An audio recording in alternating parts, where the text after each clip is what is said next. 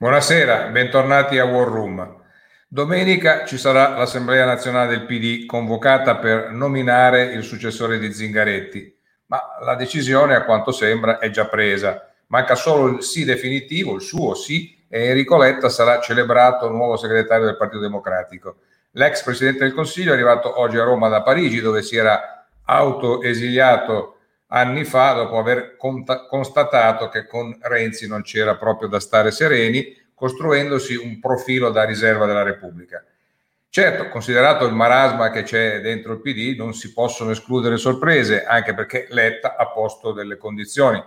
Ma al di là del nome del leader, il PD dovrà sciogliere un nodo ben più complicato, decidere cosa fare da grande incastrata tra riformismo e massimalismo con venature populiste, divisa tra gli eredi del PC e quelli della DC, tra gli orfani di Conte e i sostenitori di, di Draghi, dopo la fusione a freddo di quasi 15 anni fa, la sinistra italiana non ha ancora trovato un'identità né una direzione precisa. Tant'è vero che ha dovuto cambiare per otto volte leader, per cui basterà eleggere il nuovo segretario per rilanciare PD e centro-sinistra? Ne parliamo con Biagio De Giovanni, filosofo, già parlamentare, editorialista del Riformista. Benvenuto. Bene, sì, grazie, saluti a tutti. Federico Geremicca, giornalista editorialista della stampa, benvenuto. Buonasera, saluti, buonasera. E, e Tommaso Nannicini, professore di economia politica all'Università Bocconi, senatore del Partito Democratico. Benvenuto, anzi, buonasera. bentornato, visto che è stato con noi. Allora, Geremica, eh, Enrico Letta ha preso un po' di tempo per sciogliere le ultime riserve, ma sembrerebbe che si vada in, in quella eh, direzione. Eh, secondo te eh, fa bene lui dal suo punto di vista e fa bene il PD ad, a, a, sceglierlo? Eh, ha lo standing eh, e diciamo gli attributi, mi veniva da dire una parolaccia, giusto, giusti per esercitare la leadership in questa eh, situazione. Eh, Luca Ricolfi ha, ha, detto in un'intervista che al PD serve un leader non deponibile, una sorta di regina Elisabetta. Eh, Letta lo sarebbe? Ma non è un'ipotesi proponibile per il Partito Democratico, un leader non rimovibile, diciamola. Quindi è una battuta. Forse intendeva stabile, intendeva stabile. Sì, un paio d'anni, diciamo, questa grosso modo è la durata, che naturalmente è poco, ma adesso al di là è fuori, diciamo, di, di battuta. Eh, io non so se per i suoi calcoli personali, eccetera, Letta ha fatto bene ad accettare, se accettasse, come però pare ormai certo, insomma, l'offerta, anzi il grido disperato che gli è arrivato da Roma.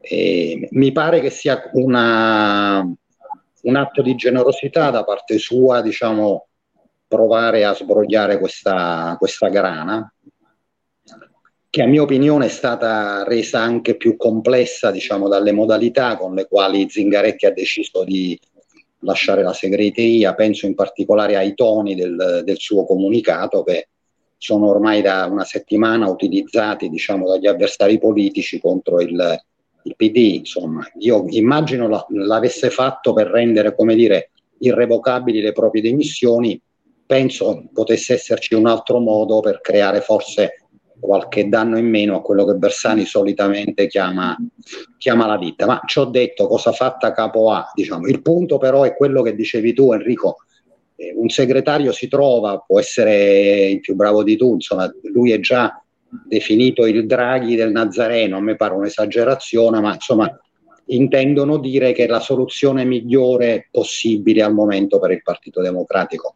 La questione non è tanto di uomini, come accennavi tu, diciamo, c'è un profilo ormai evidentissimo, eh, c'è una questione che riguarda ormai evidentemente il profilo di questo partito, la sua riconoscibilità, che a volte si raggiunge anche attraverso delle semplificazioni alle quali il PD e i, e, e i partiti che hanno dato origine al PD erano storicamente contrari, ma con i tempi moderni forse qualche semplificazione può servire, voglio dire, se chiediamo per strada, se diciamo per strada reddito di cittadinanza, ti rispondono partito do, del Movimento 5 Stelle, se diciamo porti chiusi pensano subito o flat tax, pensano subito alla Lega, il Partito Democratico è diventato effettivamente poco identificabile.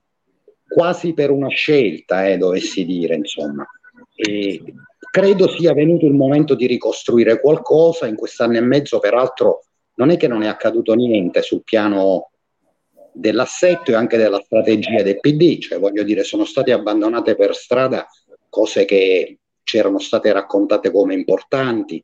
Io penso alla vocazione maggioritaria, penso a un assetto bipolare del, del sistema politico italiano. Ne sono state introdotte altre poco discusse, cioè l'aver reso, come dire, da patto di, di necessità a intesa strategica il rapporto con il Movimento 5 Stelle fino a santificare eh, Giuseppe Conte come l'importantissimo riferimento per il mondo progressista. Queste cose sono state, sono avvenute sostanzialmente senza discussione ed è anche per questo che io non capisco, diciamo, tutte queste prudenze di fronte all'ipotesi di andare ad un congresso, diciamo, nel quale si discute appunto del futuro, ammesso che questo partito, così come è assestato, diciamo, abbia un futuro. Anche perché, eh, Federico, mi pare che anche la scelta, che sia Letta o sia qualcun altro, anche in questo caso la scelta a, avviene nelle segrete stanze, senza un briciolo di discussione, senza nessun coinvolgimento. Mi sembra certo. una scelta non solo verticistica, ma anche proprio eh, priva di contorni di dibattito politico, no? Sì, insomma, è, un, è però una, è una decisione assunta in emergenza, naturalmente, perché insomma le primarie il PD solitamente le fa, Zingaretti è stato eletto così, il prossimo congresso dovrebbe prevederle nuovamente, però non c'è dubbio che in questo passaggio è una scelta maturata addirittura attraverso alcune telefonate, che onestamente mi pare un po' poco. Esatto. Nannicini, ma eh, considerato che, che come dire, se, se, uno dovesse venire in mente l'opposto di Renzi non fosse altro per la famosa frase eh, del stai sereno, eh, pensa a Letta non è che questa, eh, questa, diciamo, questo elemento è stato alla base del, dell'andare sul nome di Letta in questa, in questa circostanza. C'è de- dentro il PD ancora questa sorta di, di, di incubo Renzi? Eh, io credo che non sia questo il motivo, spero che non sia questo il motivo, anche perché parliamo di una leadership autorevole, ma che ha anche un posizionamento sui contenuti che esce da queste caricature della lotta interna. E quindi, infatti, leggo letture molto diverse di continuazione di, della linea della maggioranza zingarettiana intorno al patto con i 5 Stelle invece di un ritrovato baricentro riformista.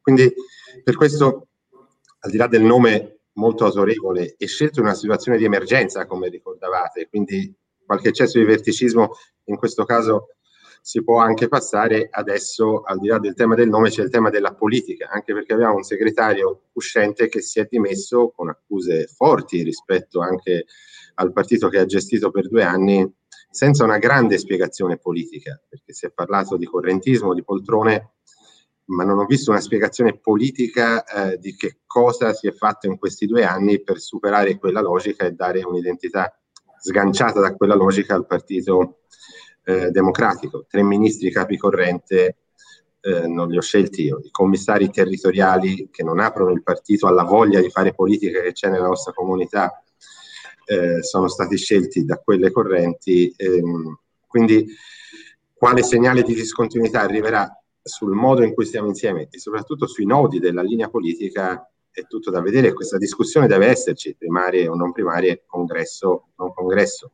Chiudo solo per dire che noi dobbiamo smetterla di stare insieme solo in due modi, non dicendo niente o definendoci rispetto agli altri. Esisto perché mi alleo con i 5 Stelle, esisto perché sono contro Salvini. Queste scorciatoie non funzionano, noi dobbiamo dire chi siamo e farlo capire agli italiani e agli italiani. Eh, professor De Giovanni, eh, questa, questo unanimismo che peraltro anche Enrico Letta in qualche modo ha richiesto, cioè sembra che tra le condizioni che abbia posto ci sia quella di una forte convergenza, se non eh, totalitaria quasi, intorno al suo nome. E poi sotto questo unanimismo appunto ci sono eh, le distinzioni che adesso Nannicini ricordava e, e, e, con il rischio che il nuovo segretario sia eh, sia tirato per la giacca da, da, sia da, dalla componente riformista che da quella eh, che io ho chiamato massimalista, insomma, tanto per capirci. Eh, quindi che non, non, si riesca a fare i conti neanche in questa, situ- in questa circostanza, nonostante che le dimissioni di Zengaretti comunque consentissero, aprissero diciamo, un'opportunità eh, a fare i conti con, con, la linea politica e con, eh, con eh, le strategie politiche di fondo. Eh, lei lo, lo, ha scritto sul riformista a, a lettere cubitali, eh, come fa il PD, se può, è possibile ancora, perché c'è chi non ci crede più, eh, vedi Cacciari, vedi altri, eh, persino Asorrosa, eh, come fa il PD a eh, spostare il tiro dalla questione del, del, del, nome del segretario a quella della linea politica? Mi sentite? Sì. Ah, benissimo, perfetto, no, perché sono... No, vabbè, io sono Convinto anzitutto che le motivazioni con le quali Zingaretti ha lasciato la sua carica, lo diceva Federico prima, sono letteralmente incredibili, perché è, è anche molto dannose per il futuro del partito. Qualunque esso sia ed è molto difficile orientarsi, perché non è possibile dirigere per anni un partito prendere una serie di decisioni eh, e poi nel momento in cui, io lo dico con questa convinzione personale che naturalmente può essere ampiamente discussa, nel momento in cui si capisce chiaramente che una strategia è fallita, incolpare le correnti de, dei partiti. È una cosa che, se, perché la sottolineo? Non per una ragioni moralistiche, ma perché secondo me è l'indice più serio della crisi del PD. Io non credo che ci sia nella storia un segretario che abbandona accusando gli altri di, di, di, di opporsi al PD. Tanto senza che ci sia stata mai una discussione seria all'interno del partito. Ora, che la linea Zingaretti, qui anche voglio essere chiaro, i tempi sono stretti, quindi voglio essere chiarissimo, anche dicendo cose discutibili, ma che la linea Zingaretti sia fallita, io non ho nessun dubbio. Se tu fai una, eh, un'alleanza eh, nella quale ad un certo punto il partito, al di là delle politiche specifiche, culturalmente diventa subalterno a un'altra forza, al punto tale da dire o Conte o il caos, o Conte o il voto, o Conte, Conte federatore. Addirittura ieri Conte ha detto ma io posso diventare federatore di tutta la sinistra. Questa è una vicenda letteralmente incredibile perché io sono sempre rimasto colpito, scusate, poi arrivo al PD, ma voglio ancora fare una riflessione. Io sono sempre stato colpito dalla, da una vicenda che non ha precedenti nelle democrazie politiche moderne, cioè dal fatto che un Presidente del Consiglio passa da una maggioranza all'altra il giorno dopo, senza una spiegazione plausibile. Io non ho altri esempi. Ora, eh, non si doveva fare il governo con i 5 si, si poteva fare, forse si doveva fare per evitare il ricatto di Salvini, ma si doveva c'è assolutamente evitare che il Presidente un avvocato fiorentino che non ha mai fatto politica. Non è possibile immaginare una cosa di questo genere. Quindi questo è stato un errore grave. Fate pure il governo, ma mettete una personalità terza a governare. Adesso qui c'è la, come dire, c'è la, la presenza, l'onnipresenza di, di, Conte da un lato che diventando leader dei 5 Stelle porrà seri problemi alla nuova dirigenza del PD per come stanno le cose. Allora il PD deve riprendere fortemente un'identità, questo lo dicevamo tutti quanti, lo diceva Federico, lo diceva lei introducendo il tema, lo diceva il senatore. Naturalmente questo, eh, questa, questa identità è molto difficile per una ragione storica. Eh, voglio farla lunga naturalmente, ma perché la sinistra italiana non ha mai fatto i conti con la propria storia. Questo è un punto fondamentale. Non ha mai fatto veramente i conti con la propria storia eh, e quindi, come dire, eh, adesso la dico ancora un po' più pesante, eh, sono prevalsi negli ultimi tempi, in modo particolare dopo l'irruzione dei populismi, alcuni aspetti meno positivi della cultura della sinistra. il che spiega che in un'alleanza con i 5 Stelle, sia pure valutando alcune modificazioni che sono intervenute all'interno del campo dei 5 Stelle, si ha l'impressione, noi abbiamo, noi spettatori, abbiamo l'impressione di una sostanziale subalternità culturale. E naturalmente questo pone un problema enorme perché districarsi da questa situazione non sarà facile. Io non voglio dare giudizi io mi rendo conto che in questa situazione di emergenza bisogna nominare un segretario, su questo ci sono dubbi. Eh, non, non, si può stare senza segretari e quindi anche dire, ma la discussione, eh, discussione si è scelta una persona colta, importante, lo si diceva, una personalità. Vediamo, io non voglio azzardare giudizi, starei quasi per dire, lo dico dal punto di vista della mia biografia personale, la cosa non, è non è positiva va quasi bene che non viene dalla storia del PC.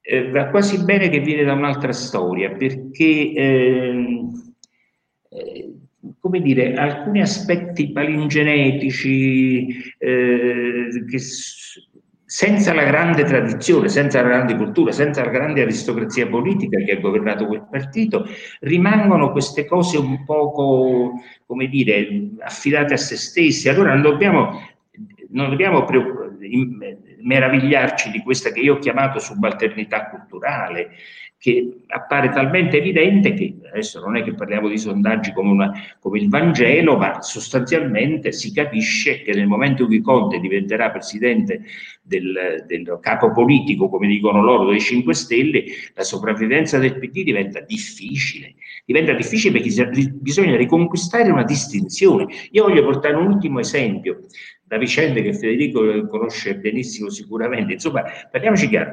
i due terzi nei, nei, quartieri popolari di Napoli, eh, Ponticelli, Barra, San Giovanni, i due terzi eh, li prendeva il PC. Oggi li, li, ha presi il 2018 il Movimento 5 Stelle, cioè si è verificata questa tras, trasmissione, questa trasfusione che si spiega se si mette in evidenza quello che io dicevo, cioè i caratteri, diciamo così, meno positivi, non voglio dire peggiori, della storia della sinistra. Quindi il tema è di enorme, di enorme complessità culturale prima che politica e non so se ci saranno i tempi per mettere insieme queste cose. Eh, mi faccio andare da Geremica perché eh, lei ha aperto un ragionamento anche diciamo più storico e, e eh, Geremica in un eh, editoriale eh, dell'altro giorno ha ricordato una frase di D'Alema che D'Alema disse poco dopo la nascita del PD, un amalgama mal riuscito. Ecco, eh, quindi il problema viene da lontano, non è, eh, forse le, le, vicende ultime l'hanno accentuato, ma il, il tema è, è, è, fin dal momento della nascita del PD e forse addirittura fin dal momento della Bolognina dove eh, i, i, diciamo, i conti con la storia sono stati fatti fino a un certo punto. Che dici, Geremica? No, io credo che questo sia, sia, sicuro. La cosa che diceva prima Gino De Giovanni, cioè il fatto che la sinistra non abbia fatto i suoi conti con la storia, è una cosa che, che continua diciamo, a pesare nel, nel tempo e questo è fuori discussione. D'Alema fece quella battuta, naturalmente chi ha una certa età ha vissuto quei tempi, sta anche come dire che D'Alema, pur essendo uno dei due costruttori dell'Ulivo, diciamo, era sostanzialmente contrario al fatto che ad una eccessiva cessione di sovranità da parte dei partiti nei confronti, nei confronti dell'Ulivo.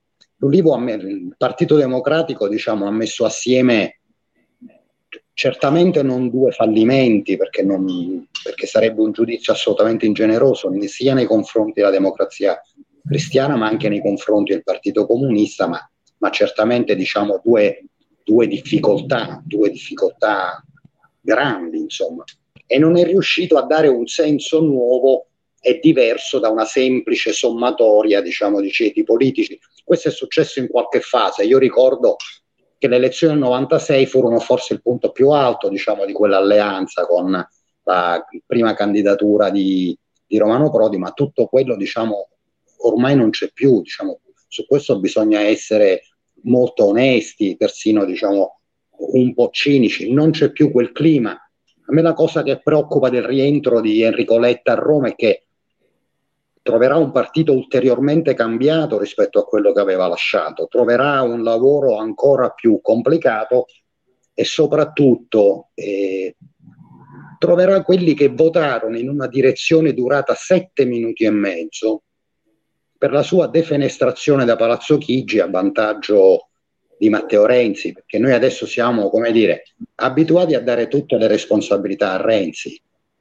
ma il documento con il quale si sanciva la fine dell'esperienza Letta a vantaggio di un ingresso di, è votato da tutti quelli che adesso stanno chiamando, stanno chiamando Enrico Letta perché dia una mano. Quindi insomma lui troverà una situazione complicata. Letta è bravo, in gamba, io credo soprattutto che possa provare a cambiare minimamente l'equilibrio, anche solo come dire visivo, diciamo, di queste prime settimane del governo Draghi, che sembra un governo, diciamo, a trazione di centrodestra, non ci sarebbe nulla di male, naturalmente, però non è così, però non è così, con un partito democratico che poteva essere il serbatoio programmatico, diciamo, di questa nuova esperienza di governo che è in una evidentissima difficoltà perché sta ancora pensando se è il caso di andare avanti con affermazioni folli del tipo era meglio Giuseppe Conte, sono cose che non si possono spiegare al paese. Eh già, eh, Nannicini, eh, siccome tu sei un riformista, non c'è dubbio, eh, eh, mi viene di farti questa domanda che tra l'altro mi, me, da, me, ne ha dato spunto quello che ha scritto Bentivogli eh, qualche giorno fa, invocando una, una costituente riformista. Eh, ma non, non, è che questo partito riformista che, che, manca in Italia lo si debba fare fuori dal PD, eh, non dico prescindendo, ma fuori, perché dentro si rischia di dover fare compromessi, mediazioni, eccetera, peraltro lontane dalla discussione politica, che finiscono per, eh, per ammazzarlo il, eh, il, il tentativo riformista. La risposta è implicita ovviamente nelle scelte che ho fatto in questi anni. Io continuo a pensare che il Partito Democratico, pur con tutti i limiti, come un'organizzazione di massa che nasce per essere la casa di tutti i riformisti, sia il luogo dove fare quella battaglia politica, per dare un partito aperto e plurale dove ci sono interpretazioni diverse anche del riformismo. Io non sono affezionato a una interpretazione scolastica del riformismo, per cui tutto quello che dicevamo negli anni 90 o che diceva Blair è la Bibbia. Eh, cambiano le situazioni, ci sono bisogni da interpretare a cui dare risposte anche con strumenti diversi. Quindi, eh, però, per me eh, la battaglia resta quella eh, di un partito democratico che è all'altezza del motivo per cui è nato, pur essendo per le cose che stiamo dicendo stasera per certi versi un partito mai nato. Eh, ma eh, tu come dire, perché la battaglia uno è, può farla anche di, di minoranza, può eh, soddisfarsi del, delle proprie posizioni e di quelle di qualche amico, eccetera, ma mh, mm, ti, ti senti vincitore in questa battaglia o sconfitto? Beh, al momento i, i numeri parlano eh, da soli. Mi sento molto meno solo di nove mesi fa. Alcune cose che stiamo dicendo stasera, a me capitava di dirle eh, quando appunto si indicava in Conte il riferimento mh, delle magnifiche sorti e progressive del progressismo eh, in maniera anche abbastanza isolata.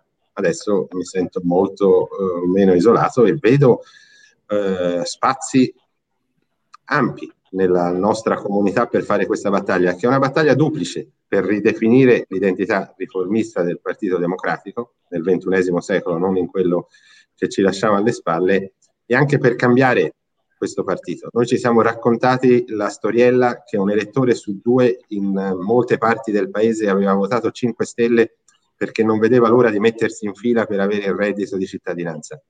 La verità è che un elettore su due aveva votato 5 Stelle perché non ne poteva più di stare in fila nel rapporto clientelare con una politica che era anche la nostra.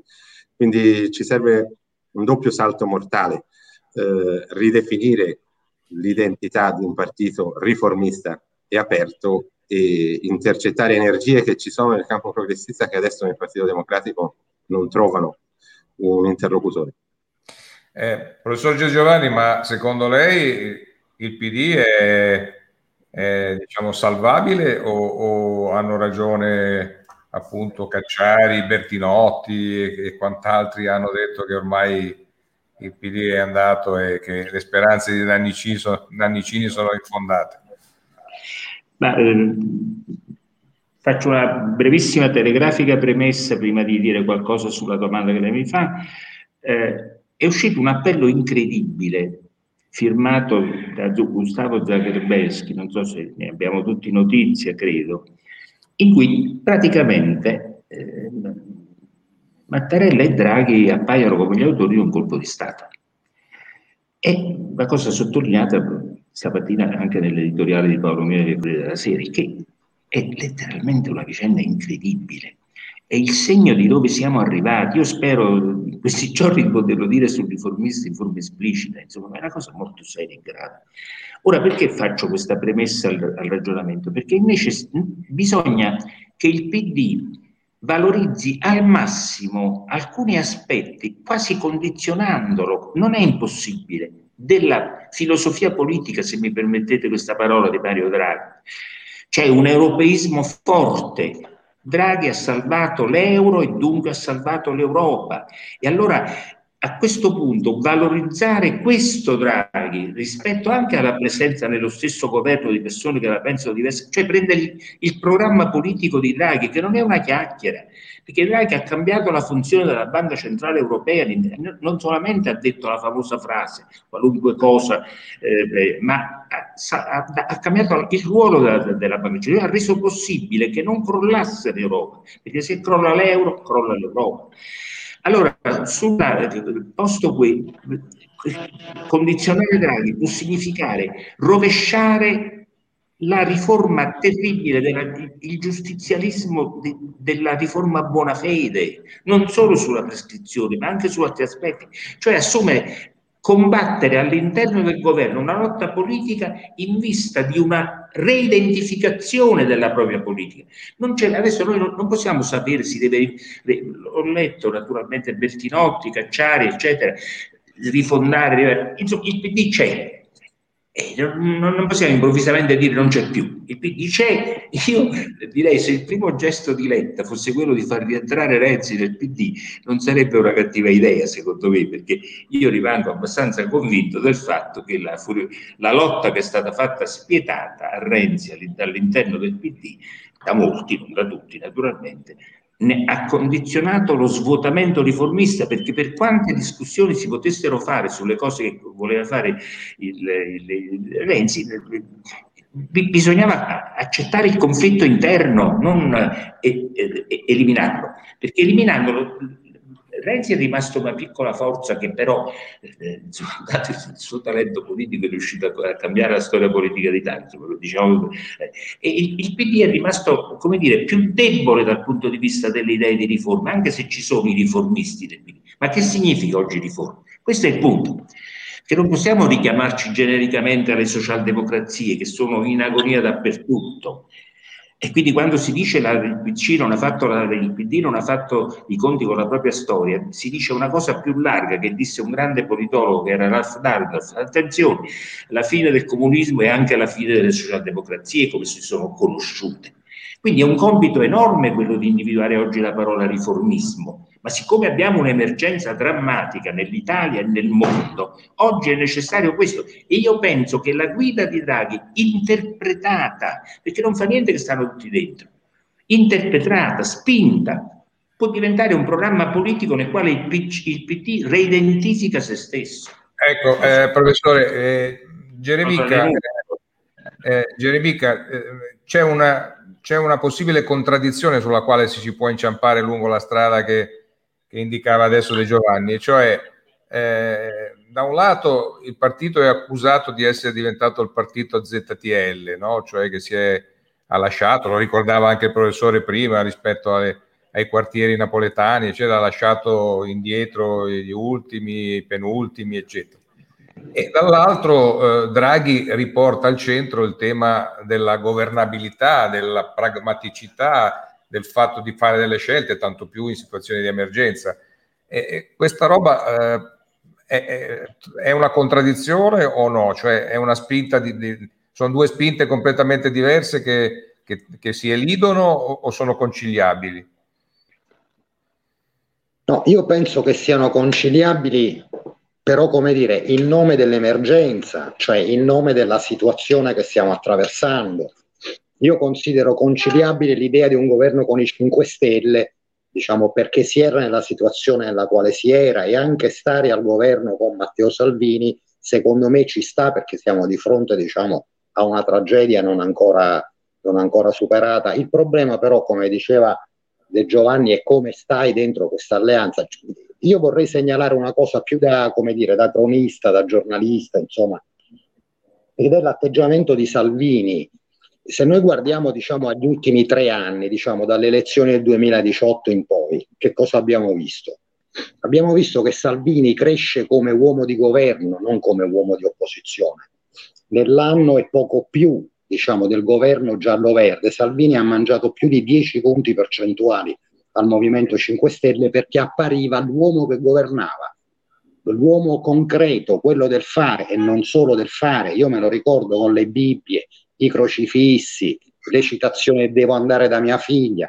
Sta riproponendo lo stesso schema. Lui si sta proponendo come una sorta di leader ombra anche come dire, sostenendo cose come dire, che erano precisamente all'opposto della sua agenda politica, però lui sta girando il paese dicendo che le cose che sta facendo Draghi sono cose che ha, che ha suggerito la Lega. Lui su questo è molto scaltro, quindi il problema è sempre di come si sta dentro le, dentro le alleanze. Il PD naturalmente ci sta in maniera, come dire, estremamente timorosa, A, perché paralizzato dalle divisioni interne, B perché purtroppo credo che abbia poco da dire. Io credo che abbia poco da dire, questo è il punto. Poco da dire perché se stiamo ancora qui a fare ragionamenti se era opportuno sostituire Arcuri, eccetera, eccetera, vuol dire che stiamo ancora ragionando con la testa rivolta indietro e con l'intenzione di difendere un'esperienza di governo che conviene al PD definire emergenziale perché soltanto così si spiega diciamo, un rapporto di governo che è durato un anno e mezzo. Eh, però Federico, a proposito di, di, di Salvini, questa posizione di Salvini toglie eh, l'acqua a coloro che fino adesso dicevano un'unica cosa, dobbiamo unirci in nome del fatto che Salvini non vada al governo. Eh, perché è quello contro l'Europa, è quello dei barconi, sì. quello eccetera eccetera. Eh, se, se, il rischio Salvini, vero o non vero che sia la, la sua posizione, eh, scompare, eh, a questo punto che, che fai? Eh, come riempi quel vuoto di, di, di comunicazione politica? Enrico, ma è un po' come col berlusconismo, no? anzi con l'antiberlusconismo, cioè per quanti anni abbiamo detto che quell'eccesso di antiberlusconismo seguire la vicenda giudiziaria, fare un casino ogni volta che c'era un'udienza di processo, era una cosa A che non portava lontano e B che non poteva sostituire, come dire, il profilo di un partito che non può caratterizzarsi solo in quanto opposizione. Ma voleva persino Berlusconi per certi versi. Eh, appunto, appunto. Eh, Nannicini, ma eh, faccio una domanda di quelle dure, eh, ma se domani mattina eh, letta o non letta, diciamo, il PD dovesse decidere di consolidare questa esperienza dell'intergruppo e eh, dire che insomma incardina la sua politica intorno all'alleanza strategica con 5 Stelle e l'EU. Eh, voi riformisti eh, che fate? A me è già capitato di dire che qualunque cosa voglia dire un'alleanza strategica e strutturale, tra l'altro per un partito che si è sempre senza discussione convertito al proporzionale, qualsiasi cosa voglia dire sarebbe la morte del Partito Democratico, quindi sarebbe la parola fine rispetto alla funzione che il Partito Democratico si era dato come casa di tutte le culture progressiste e riformiste in questo paese. Sarebbe una scelta eh, che non avrebbe senso, ma... Mh, mm, e, e, voi quel cambio fareste? Quello, beh, eh, intanto mh, mm, penso che proprio perché è una scelta eh, che non avrebbe senso non sarà maggioritaria, ma ehm, al di là di questo penso anche eh, che il tema non sia solo quello dell'alleanza, perché poi ora sento molti dire sì, certo, noi dobbiamo essere autonomi, ma eh, e poi ci alleiamo. Il tema è quello dell'identità culturale, di che cosa trasmettiamo rispetto alla nostra identità, perché se eh, la nostra identità è una fotocopia di quella del populismo antipolitica e, e grillineggiante, eh, beh, è chiaro che siamo un'altra cosa rispetto al Partito Democratico. Poi a quel punto diventa naturale allearsi con loro. Quindi più più che il grillino fuori di me, io temo il grillino che è in me eh, e quindi faccio una battaglia politica aperta e trasparente rispetto a una deriva politica e culturale del Partito Democratico e farei fatica a capire. Prendete la purga tutti, toglietevi il grillino che è in voi. Eh, abbiamo terminato il nostro tempo, peccato, ma, perché sarei andato avanti molto volentieri, ma ci rivediamo fra un po' di tempo, appena Letta avrà mosso avrà accettato, sarà diventato segretario e avrà mosso i primi passi. Grazie a Biagio De Giovanni, a Federico Geremica e a Tommaso Lannicini di essere stati con noi. Noi eh, ci vediamo martedì prossimo perché domani c'è la War Room Books con Alessandro Barbano. Grazie, arrivederci. Grazie, buonasera. Arrivederci, grazie.